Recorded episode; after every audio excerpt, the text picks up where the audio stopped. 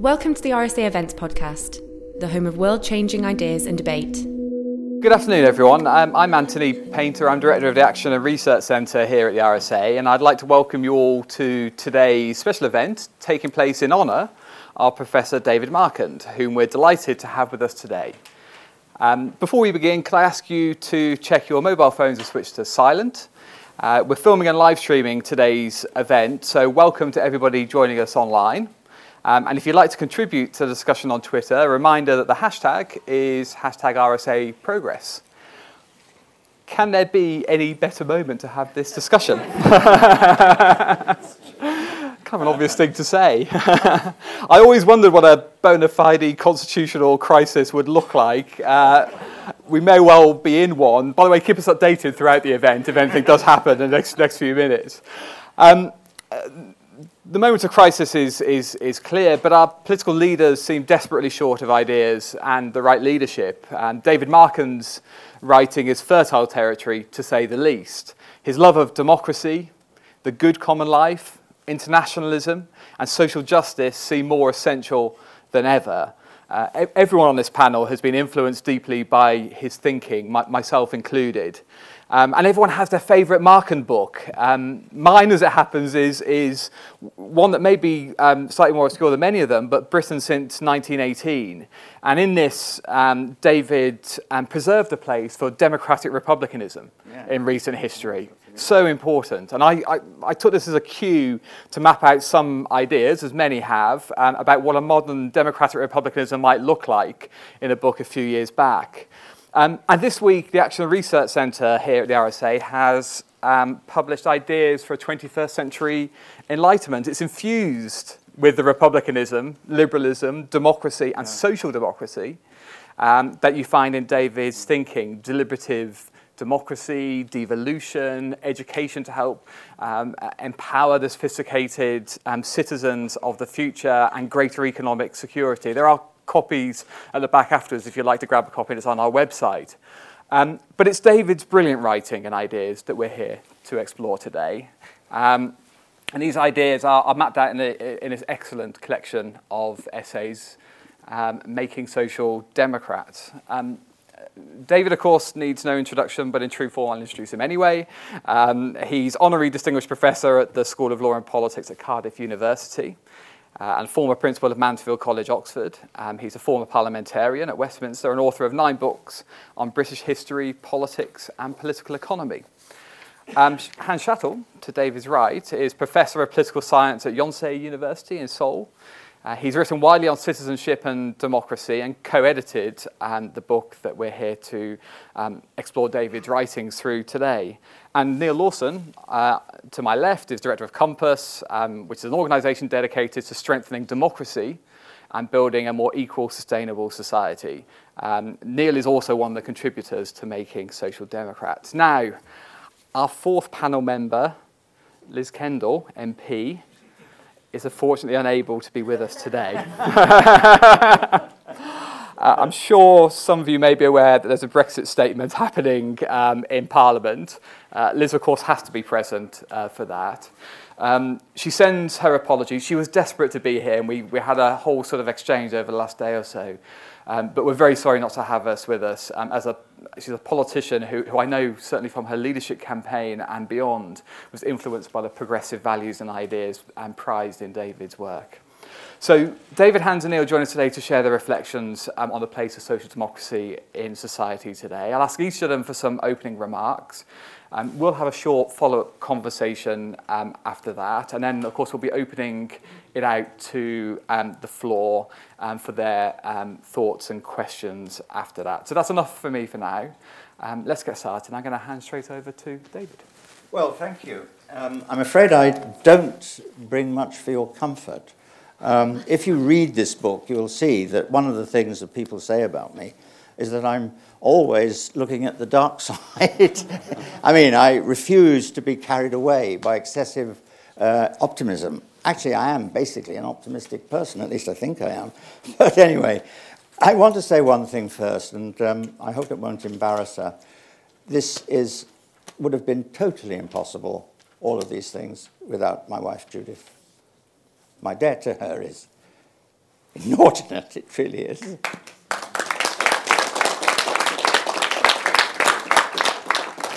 Anyway, I want to start by saying that um, I think social democracy, in virtually any sense of the term, and of course it's lots of, lots of uh, different ways of looking at it, is now in crisis.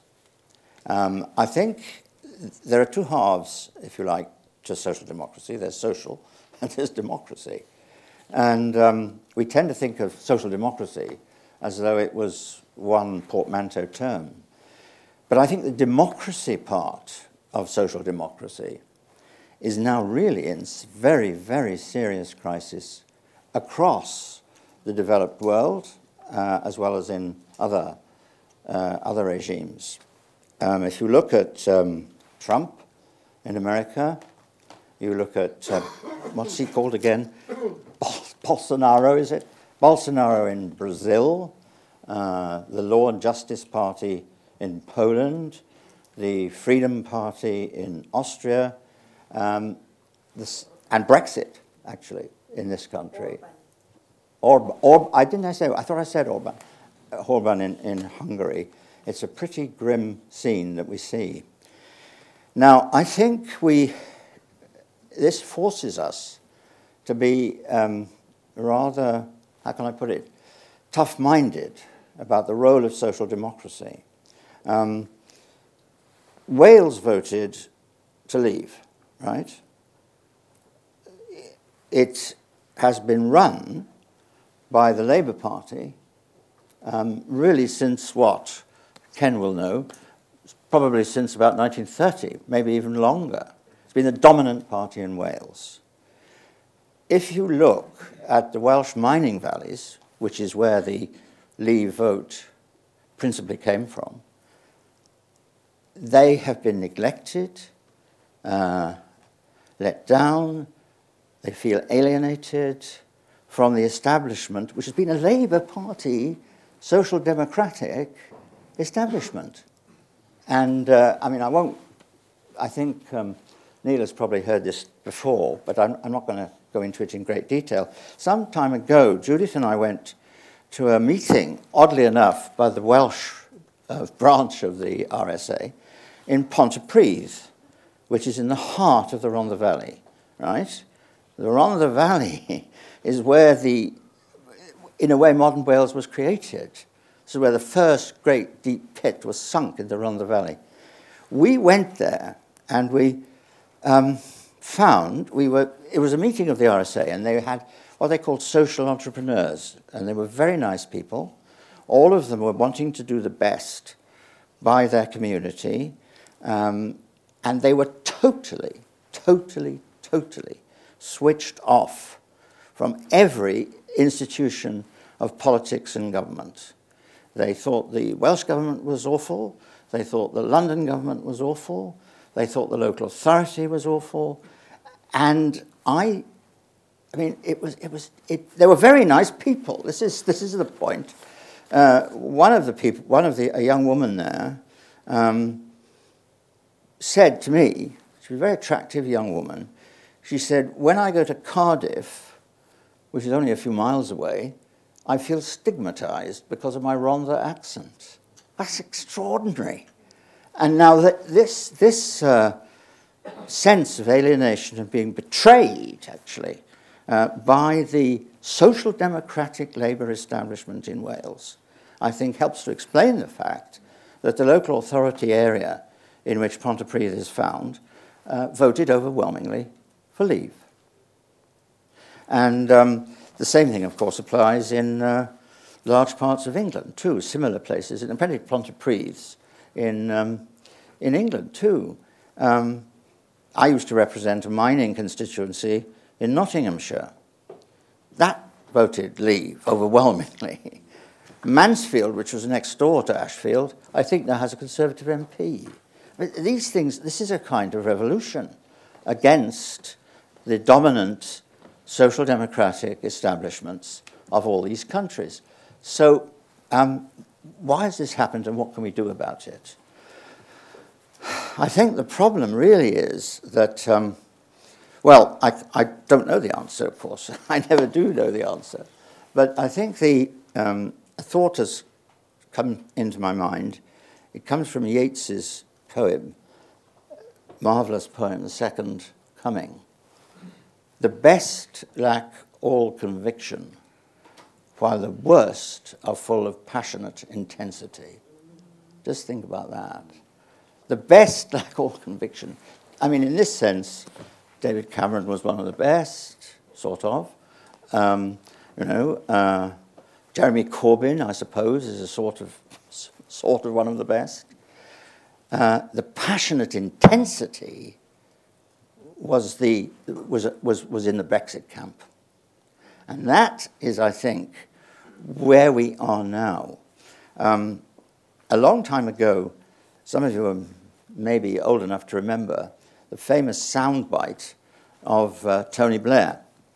Apparently, it was actually thought of by Gordon Brown. At least that's what he says in his memoirs. Um, tough on crime and tough on the causes of crime. Well, I think we have to be tough on Brexit and tough on the causes of Brexit. Really. And that's the task for Social Democrats now. And we've got to recognize that the Social Democratic dominant social democratic establishments in, in our four nations, with, with the exception of Scotland, oddly enough, or perhaps revealingly enough, um, have somehow betrayed the people that they were supposed to, they were supposed to serve. And the question for us is how can we put that right? I don't know the answer to that question. If you read this book, you will find out that I um, most of the people contributing to it says, you know, well, the trouble with David Marquand is he's got these lovely ideas, but he never tells us the answers. Um, there's something in that. But I think it is, but I really do think that this is where social democrats as a group have to somehow find a way of thinking out ourselves what is needed, and secondly, uh, find a way of um, mobilizing opinion uh, behind our position. And um, it ain't going to be easy. Um, a long time ago, um, I think it was probably Stanley Baldwin, Ken will know. Um, Stanley Baldwin said uh, it was criticizing the hard faced men who did well out of the war. Um, I think we here could be described probably as the soft faced people who did well out of globalization, have done well out of globalization, by and large. It's not to do with economic uh, inequality, particularly. It's, it's to do with lifestyle, it's to do with uh, opportunities, and so on and so forth. So, we, well, I think that's probably all I've got to say, except for God's sake, what's happening now, today? What happened last night? and the you know Channel 4 News, this amazing, astounding chaos that Brexit has brought with it, um, should surely jolt the opinion in this country, um, and particularly in my own country, in Wales, um, to realize that we are now on a cliff edge and we can't go on. It would be madness to continue as we are. I don't think the idea of the people's vote solves everything. Um, Anthony Barnett has taught me more about all this than anybody else, and I'm so glad that I can see him here.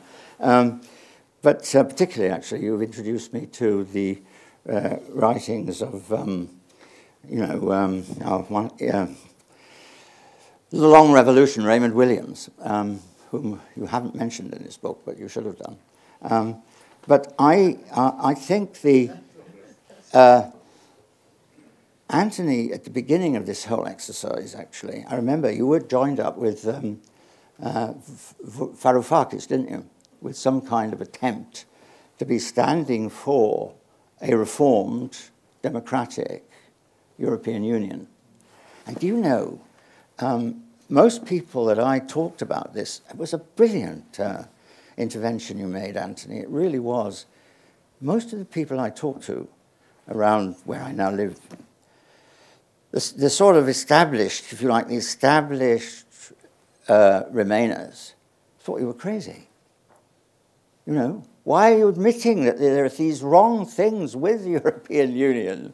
Don't you realize that you're playing into the hands of the other side? And that's been what's wrong, actually. Um, that's what's been wrong. And so, um, well, we've got to get together. We've got to persuade the public. We're not going to have to have the second referendum, I think, will have to happen, but it mustn't be a repetition of the first referendum. That's the most important thing. Um, and there's a danger that it might be because people don't like to admit that they were wrong. I mean, they may know that they were wrong, but they don't like to admit it. But so, anyway, um, look, I better stop. I've talked for far too long already. But um, I suppose the challenge to us here, I'm assuming that we're mostly social democrats. You wouldn't be here if you weren't. Um, and you certainly wouldn't be clutching this wonderful book to your bosoms, and I hope you're doing that. Um, the, uh, we've got to admit, we've got to do some pretty tough rethinking collectively um, and as, a, as a, our separate nations too. Um, it's going to be a long, hard battle. I think we can win. I think we can win, actually. Uh, I am still an optimist, but uh, only just. Thank you. Um, David, that was a very powerful call to political arms. I'm going to hand straight over to Hans to follow that with some brief opening remarks. Okay, thank you very much, Anthony. And thanks to all of you for coming to this event, taking time out of your day to join us. And I want to thank especially uh, Anthony and also Phoebe Williams from the RSA for putting this event together for us. And a big, big thank you and acknowledgement also to Jeremy Nuttall, who's in the second row here, my co editor yeah, yeah. on this book. This book was. Uh, one of those partnerships that was really 100 and 100 on both sides. And the two of us, I think we both really enjoyed it, but I couldn't have done it alone. Maybe you couldn't have done it alone either. It really took the two of us to kind of put together our backgrounds in history and politics and bring the contributors together for this volume. It was a three year process leading to this, and we're excited. And David, I want to share with the audience a quote from you that goes back about 20, well, 21 years now. This was in your book, The New Reckoning. And it, I think it's a wonderfully prescient quote for the moment that we find ourselves right now. It's a question, as you say. Yeah, yeah. Well, and, and this is it. Uh, can, can the left and center, and for that matter, the non fundamentalist right, that would imply a bunch of the Tories as well, then you say, Trump the new tribalism. Isn't it wonderful that you use the word Trump there in the, in the quote? Can, can, everybody, uh, can everybody trump the new tribalism with a tolerant, outward looking, alternative. And you ask, can this alternative teach society how to protect itself from fragmentation without turning to a modern version of the man on the white horse or the damnation spouting prophet? So, at least from my American perch, this quote is remarkably prescient. And you really foresaw, I think, in asking this question at the time that you did, that trouble might well be on the horizon for what was emerging as this era of neoliberalism. And if we think of neoliberalism as a cocktail of deregulation, privatization, and uninhibited trade, basically a global economy without a strong global democratic political system to check all of that economic power, and of course the impact that that brings. You saw that there might be trouble coming, and I think you also saw that the far right or what we might think of as right wing populists, might be quicker than social democrats at appealing to the public and selling an alternative to the public than social democrats. And that social democrats needed to be preparing to present a more coherent and appealing alternative to neoliberalism. And of course, Tony Blair and the, the Third Way, New Labor Party, and of course, Bill Clinton, and even Barack Obama in the United States didn't really deliver the alternative. But I, I think you undersell yourself by saying that you don't have answers or that you ask questions but don't provide the answers. Because I think if you read your writing carefully enough, there are there's a blueprint for answers, and Jeremy and I have really tried to highlight in this volume, at least in principle, what some of the answers might be. And we've also tried to ask the question, especially in the concluding chapter in this book, kind of two questions that that cohere into one. One, does David's thought um, bring together some coherence? Because those of you that know David well know that he cuts across political philosophy, history, political economy, political institutions, even constitutional law. Does all of this cohere into some set of principles that can guide us in thinking about how to build a more just and sustainable societies? Is there a view of thinking that's Marquandism? And does social democracy offer an alternative to neoliberalism? So we argue in this last chapter that, that yes, there is, and that what we need for, say, a moderate yet visionary progressivism, that's Jeremy's phrase, in fact, that we need to rethink and redeploy elements of pluralism and republicanism. And I'll just brief, briefly tell you what, what elements of pluralism we're thinking about, and likewise for republicanism, and then we can draw this out perhaps further in the Q&A. So for pluralism, we're thinking about consensus building across rival factions, negotiation across different kinds of value systems, a readiness to adapt to and perhaps even foster nonconformity rather than stamping out differences, genuine power sharing between labor and capital in the economic arena, and also a system of institutions, and this would not be the British state. It would, in fact, not be the American system. It would require institutional change many, in many different polities. But po- political arrangements conducive toward federalism and the decentralization of power in the political arena, subsidiarity as well as federalism, and alliances across political parties. And then what kind of republicanism? Well, this is not just doing away with a monarch, this is about a way of life, about citizens thinking and living and really doing the work. Republicanism takes effort, it takes work, and it involves at its heart self government by actively engaged citizens, motivated to speak out. As you said, the you know, not all of us being soft, being hard headed, and speaking out, staying involved, not just speaking out momentarily, but in a sustained fashion, and taking responsibility for the public good. And more than that, and I think the, some of the American constitutional framers realized this at least and tried to aspire toward it, holding out for a public good or common good that amounts to more than just the sum of the polity's constituent parts and therefore mediating short term preferences, narrowly defined, with far reaching interests and goals across space and time, extending into future generations. Thinking not just from a global point of view, but also from local and global points of view ahead in time. Certainly,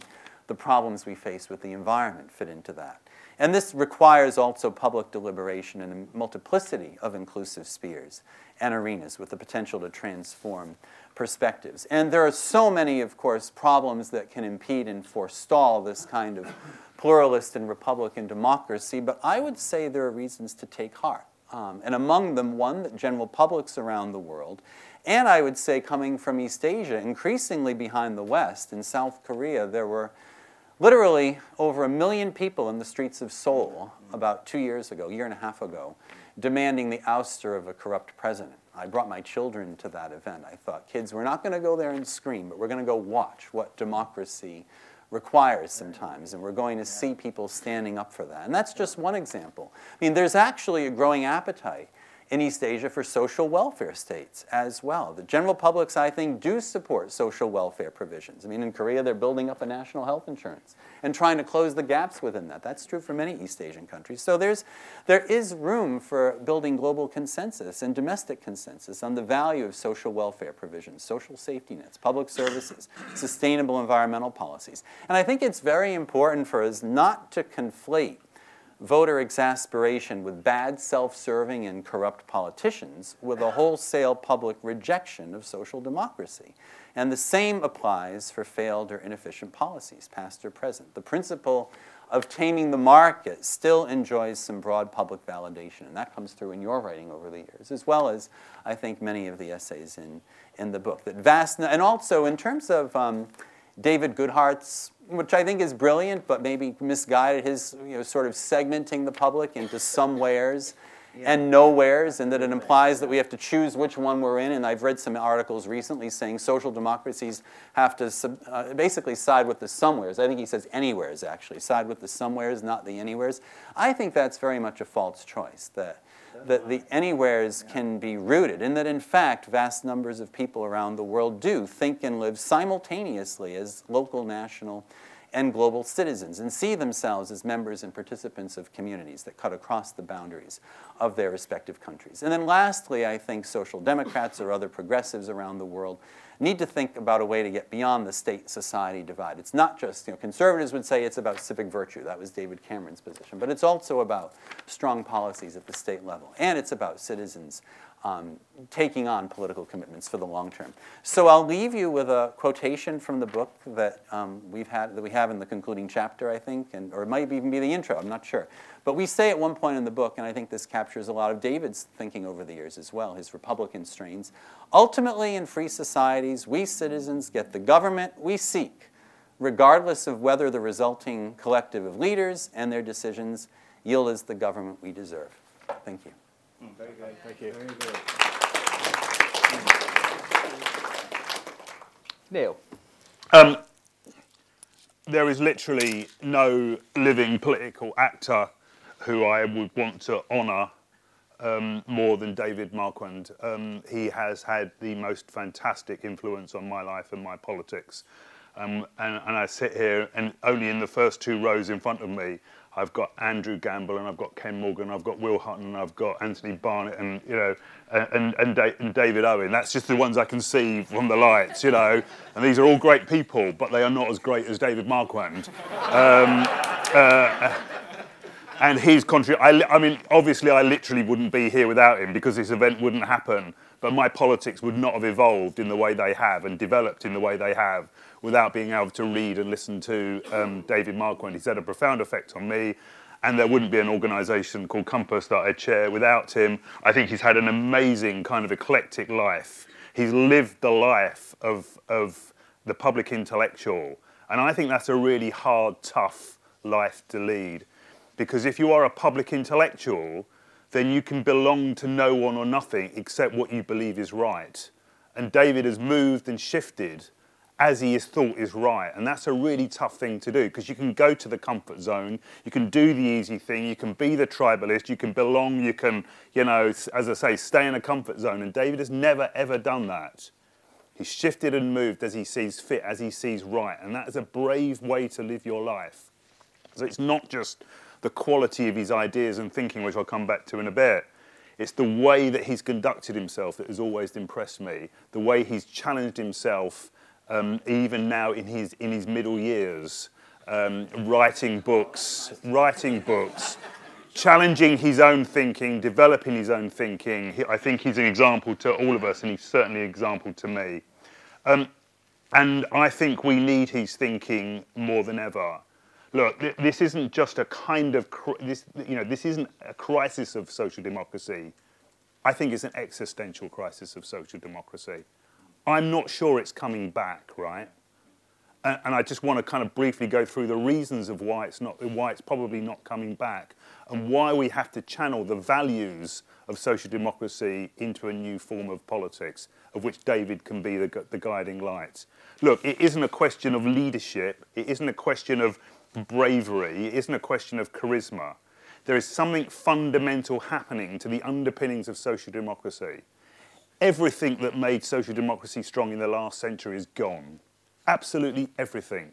The notion of, of class and class agency has gone. It's still there, but it isn't anywhere near as strong. The Fordist systems of production, which enable us to you know, mobilize mass armies, mass industries, and mass government, that's gone. The Soviet Union was a massive factor in the creation of post war social democracy because the capitalists didn't want the Soviet style revolution. And that had a massive impact on what they gave to the workers. Now, all of the stuff that underpinned and made social democracy strong has gone. And in its place, we have globalization, individualization, consumerization, financialization. It's not whether Jeremy Corbyn or Tony Blair or Gordon Brown or Ed Miliband or whoever comes next is a good or bad leader. They're standing literally on thin air. There's nothing beneath them to make them strong. And unless we realize that, we're going to keep going through these ever decreasing cycles. I've just had a recent kind of round of European social democrats. The Greeks have gone, the Dutch have gone, the French have gone, the Scandinavians are struggling, hanging on. The Germans are about to go through the floor. They're polling on 14%. This is not, SPD, they're polling on 14%. You've got Portugal as the only government in the whole of Europe, a small country, 5 million, particular circumstances, right? This is not a cyclical, cyclical thing. It's existential because the culture and technology no longer support social democracy. So what can, where can we apply the values of solidarity, equality, democracy in the future? In that pessimistic analysis, where I get hope from, and I think it's where David does, and I know Anthony does from the RSA, we get hope from what's going on out there. Because as the old state doesn't work and as the free market doesn't work, people and organisations everywhere are finding different ways to do things. In your community, in your society, in, in the, the new economy, everywhere, people are collaborating and doing social democracy from the ground up. The network society, the replacement of the factory, which was the old form of growing solidarity, is being replaced by a kind of sentiment which is based around the idea of Facebook, of the network society, the digital world, where everyone talks to everyone, where everyone knows everything, where you can aggregate things so quickly and join people up and organize so quickly. That is the world of today. And that is the only world, the only world, we can't build it in any other place, in which a kind of social democracy or something like it, fit for the 21st century, will be born. And it's happening, and it's happening now in all sorts of places where people are caring, sharing, renewing, joining up, doing. They're being social democrats out there, but they're doing it in the 21st century. And the, and the brilliance of David Marquand is not that he tells us what the right policies are, he tells us how to behave in the 21st century. He tells us to be Democrats. He tells us to be pluralists. He tells us to have a dialogue. He tells us not to be trib- tribalists because it, in all of that complexity of the 21st century, we've got to behave in a different kind of way. The old social democrat that commanded and controlled and told people what was good for them and expected them to vote for them again is gone. The future will be negotiated and not imposed. And David Marquand tells us how to do a cultural politics fit for that era. Someone was mentioned earlier, Raymond Williams, the um, cultural theorist. Raymond Williams said that the, the test of a true radical is to make hope possible rather than despair convincing. David Marquand has always made me think that hope is possible. I think politics is always about a journey. And I'll just finish on this, Anthony. I reprise in my little chapter in the book a conversation that I read between um, David and someone called Anthony Giddens. Um, uh, and, and Anthony Giddens says, when we reach the social democratic society, and David pulled him straight up and said, We will never reach the social democratic society. The idea that the good society is one that only knows it's not good enough. It's always a journey. And David, more than anyone, tells us how to prepare, what to do, how to be on that journey to the better and better good society. So, it, with all humility um, and with all honour, I was delighted to be part of the book, and I'd be delighted to be part of this panel today. Oh, thank you, Nikhil.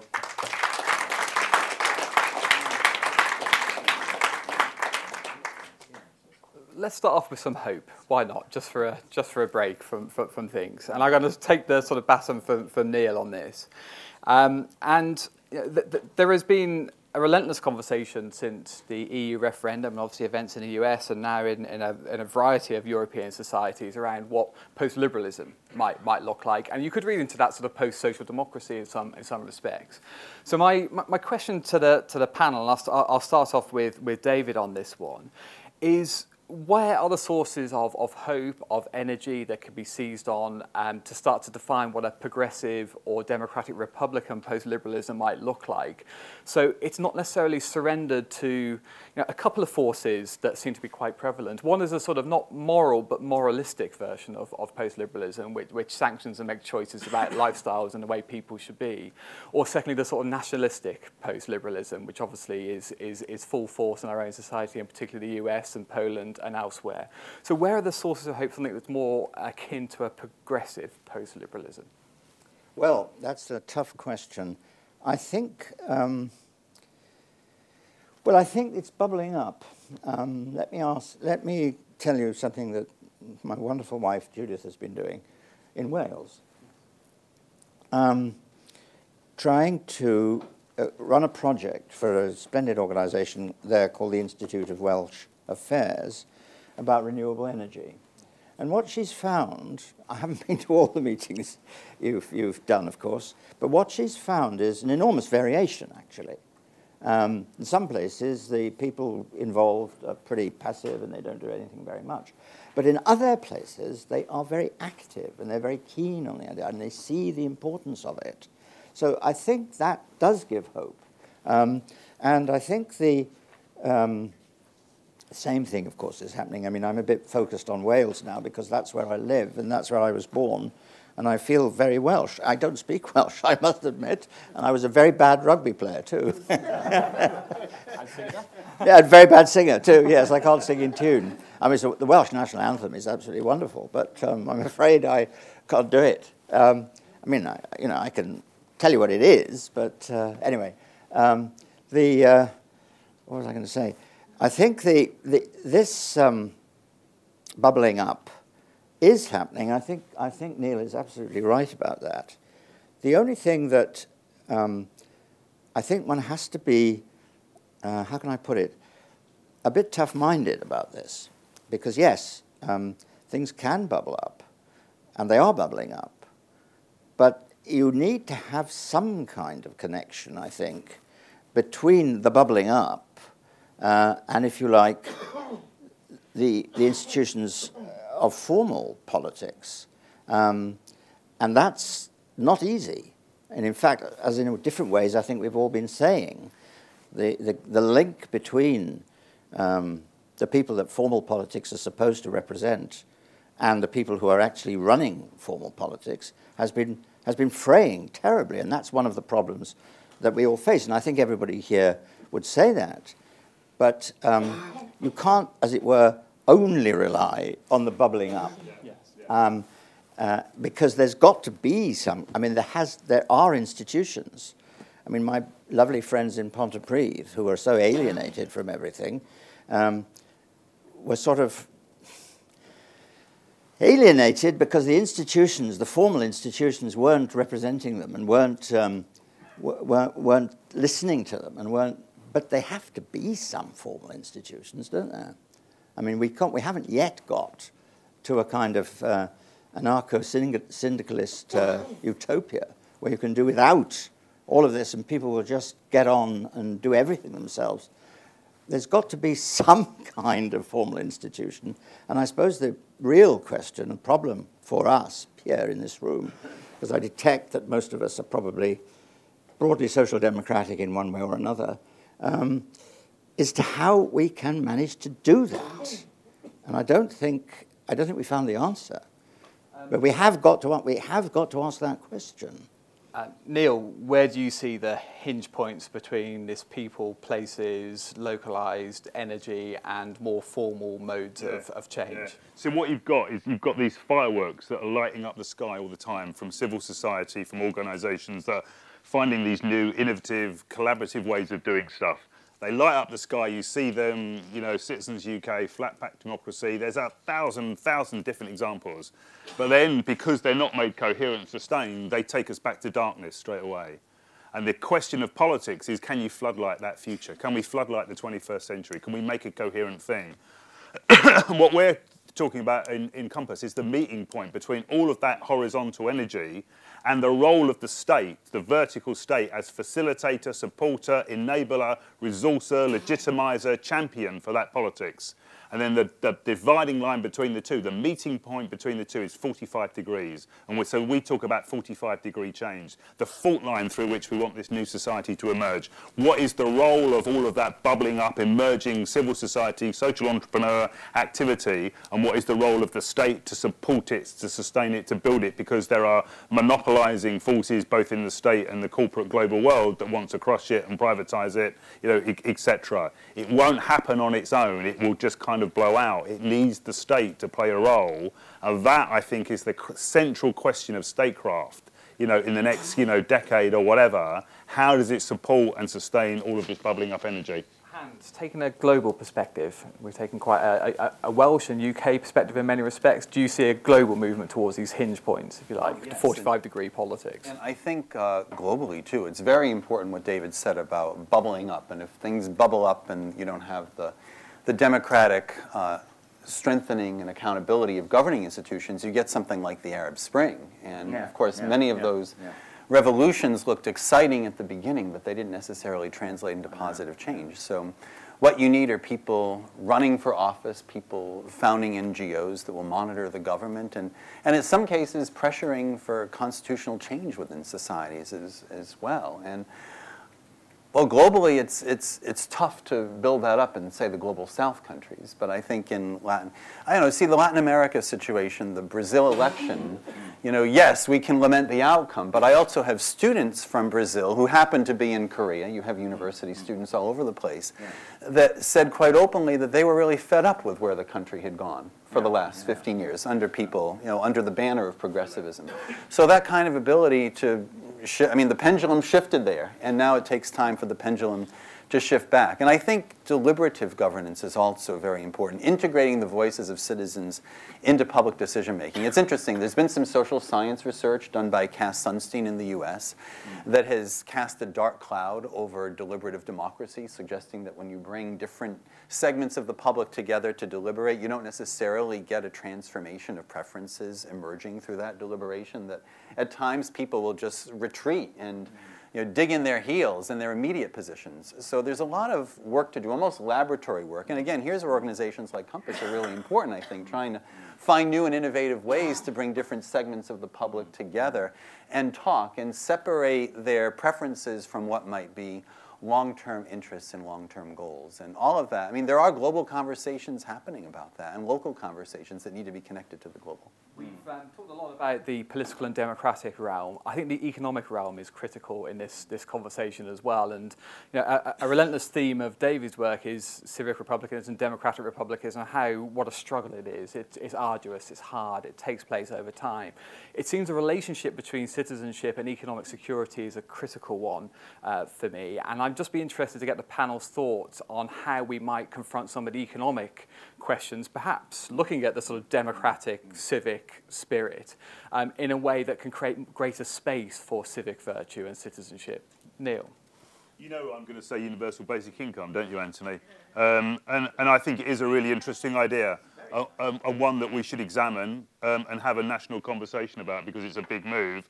And the reason I like it is because it opens up the idea of what the good life and the good society is. It, it kind of begins to address the fact that we, you know, that we humiliate the people at the bottom of the income scale and make them jump through all of these bloody hoops. Um, uh, and the fact that our work, you know, the, the you know the labour market just look, doesn't look to me like it's ever going to support, you know, one job in a life, five days a week, you know, etc. etc. Um, and I think it's exactly the kind of idea that social democrats should be examining, um, but they find it really culturally tough. They find it tough because you know it's called the Labour Party. You know, it's founded around the notion of work.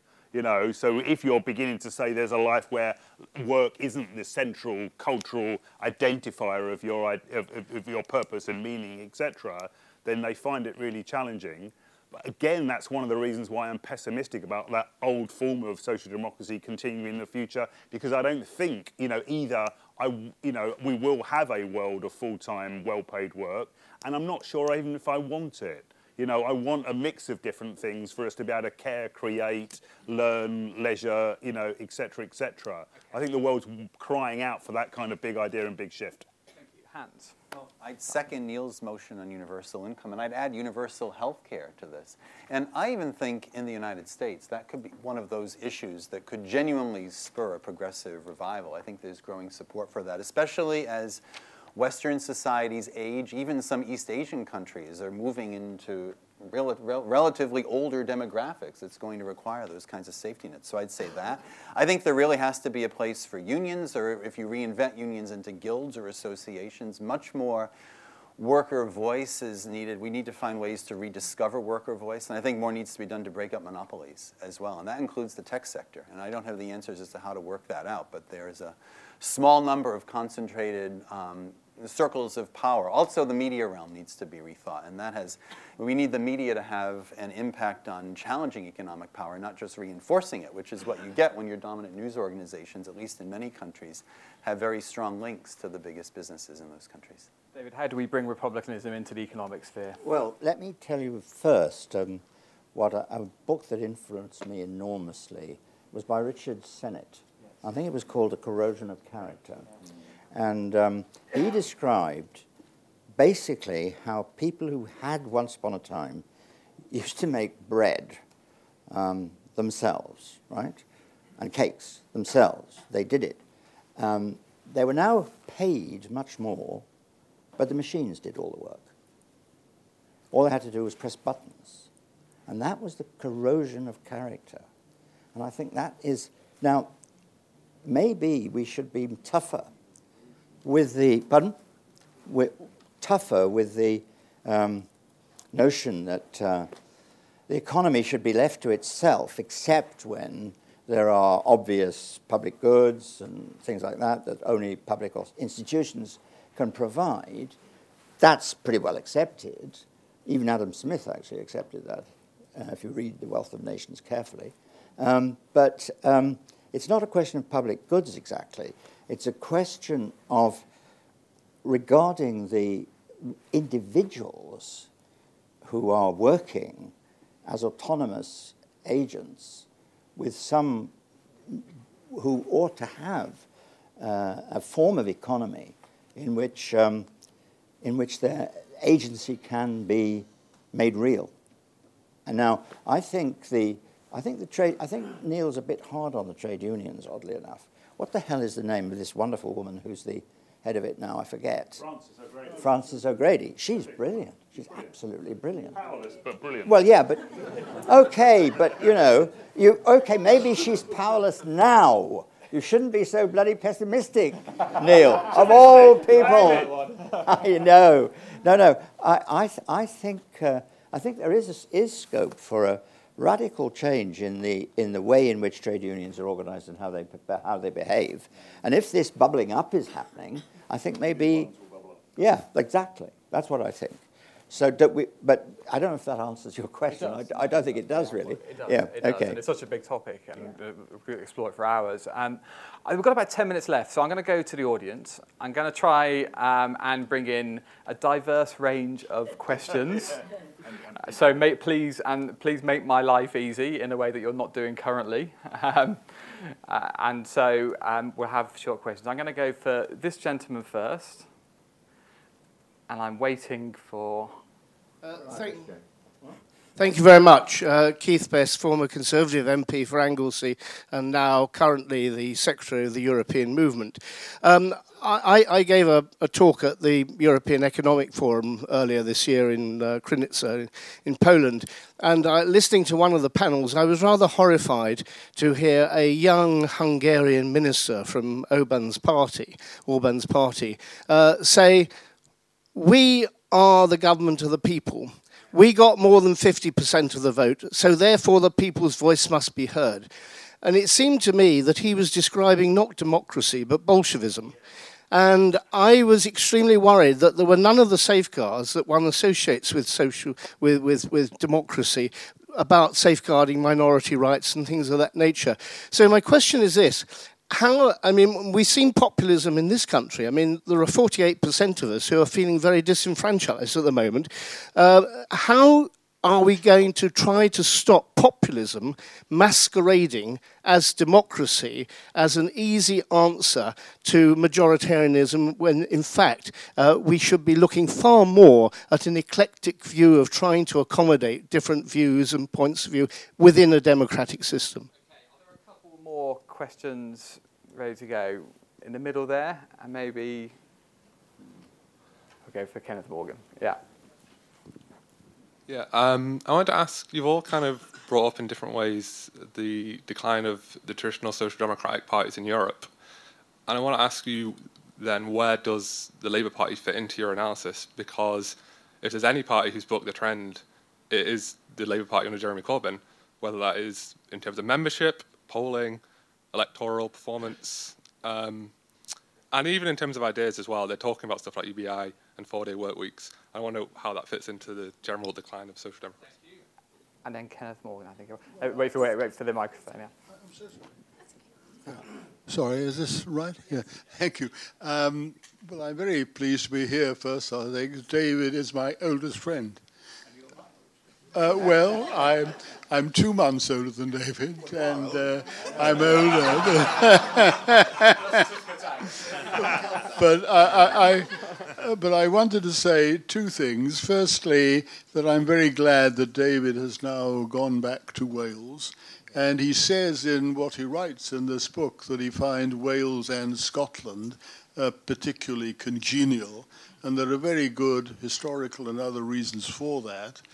Uh, all I'll say about Wales is that in 1920 we disestablished the church, and Wales, in many ways, is a country of disestablishment. It is a democratic part of the country in a way that extends very, very widely. The other thing is that uh, I'm delighted to hear Neil's uh, encomia about uh, uh, David.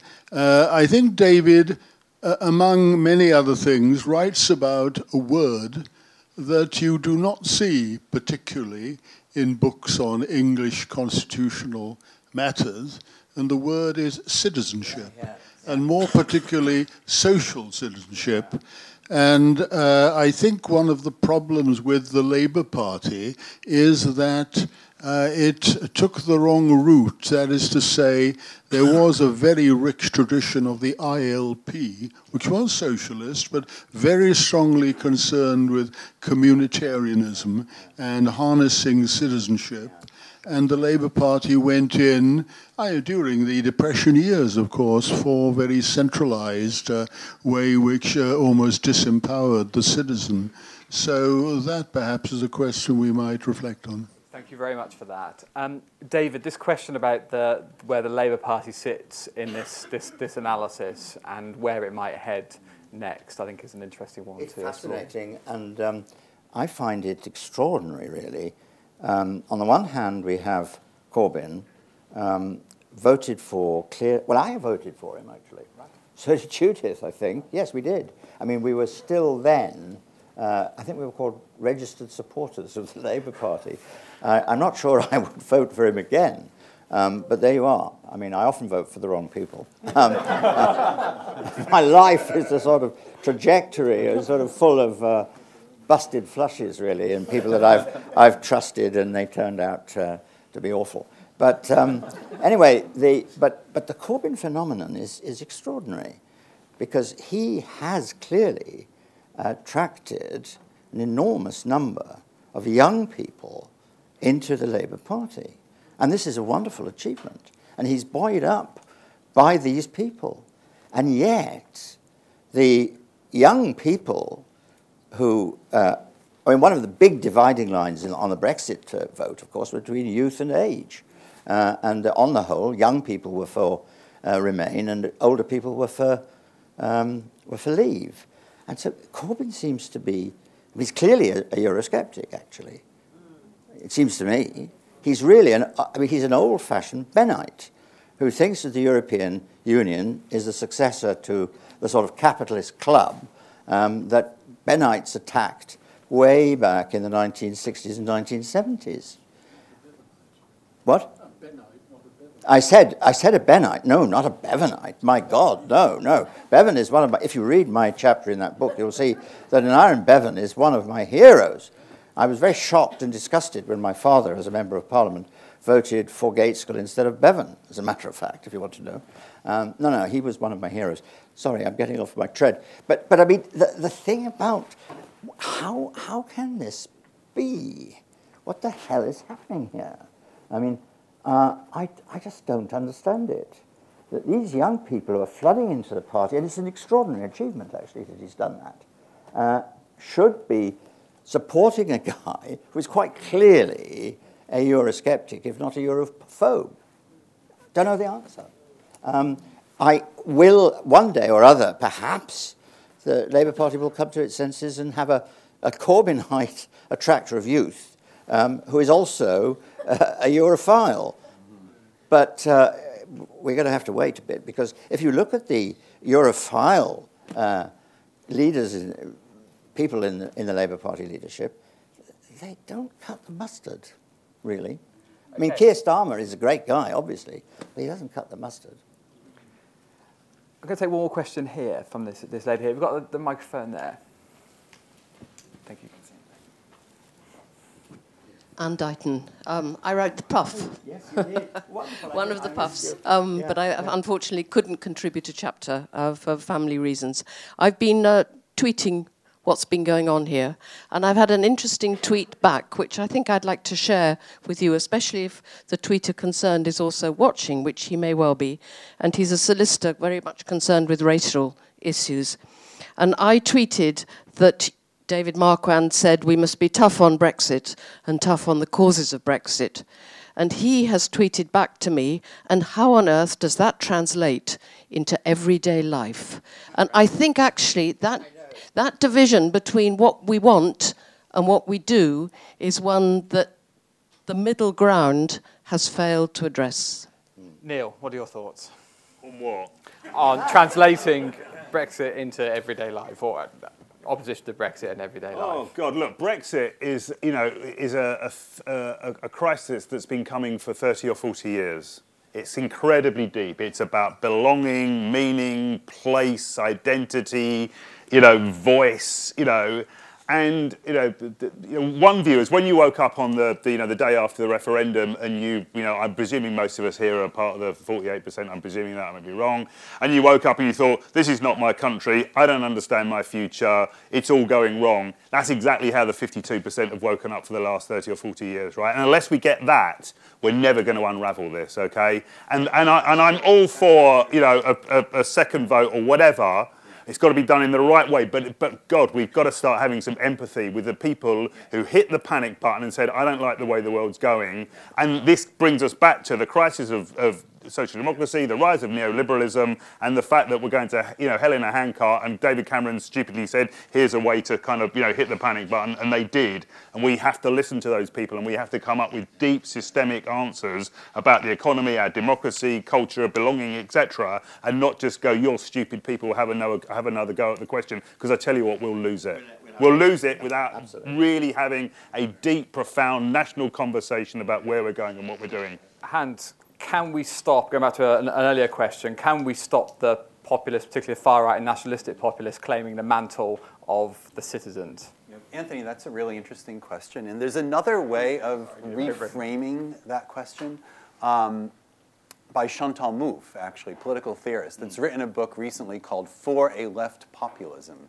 And she's basically arguing that instead of trying to stop right wing populism, that everybody else should try to become better populists themselves. I guess out populists to the, the right wing populists. But the trouble with that, I think, is if, popu- if you would say, and David, you, you've written pieces really defining populism, we'd have to unpack that further, but a lot of times populism implies something centralizing. There's a person at the top that's going to stand up for the little people, and the little people are not necessarily going to be speaking for themselves as full-fledged political agents. So I don't think a left populism is necessarily the way to go either. But the way to stop populism, I suppose, is to go right to the people that are tweeting back to Anne and saying, how is this relevant in everyday life? And come up with specific policy alternatives that will make a difference. Again, basic income and health care might be a couple of concrete ways to do that. Okay, so one word answers. Final question. Can there be social democracy in the UK without membership of the European Union? Neil. I don't know. Hans. I'm, I'm not from here, so I probably shouldn't say it. But I'll say, I'll say otherwise, yes. But maybe in a different name. Final word. I don't think so. Okay. Thank you. Well, that was a wide ranging conversation, incredibly rich, and we barely even touched um, the beginnings of this, of, of, of this book. So thank you very much um, to um, our, our guests, um, Hans, Neil, uh, and David. Do pick up the book. Book is available, and our essay collection, Ideas for 21st Century Enlightenment, but mostly the book, but pick them both up. Thank you very much. Thanks for listening. If you like this podcast, head to our YouTube channel for inspiring talks, interviews, and animations.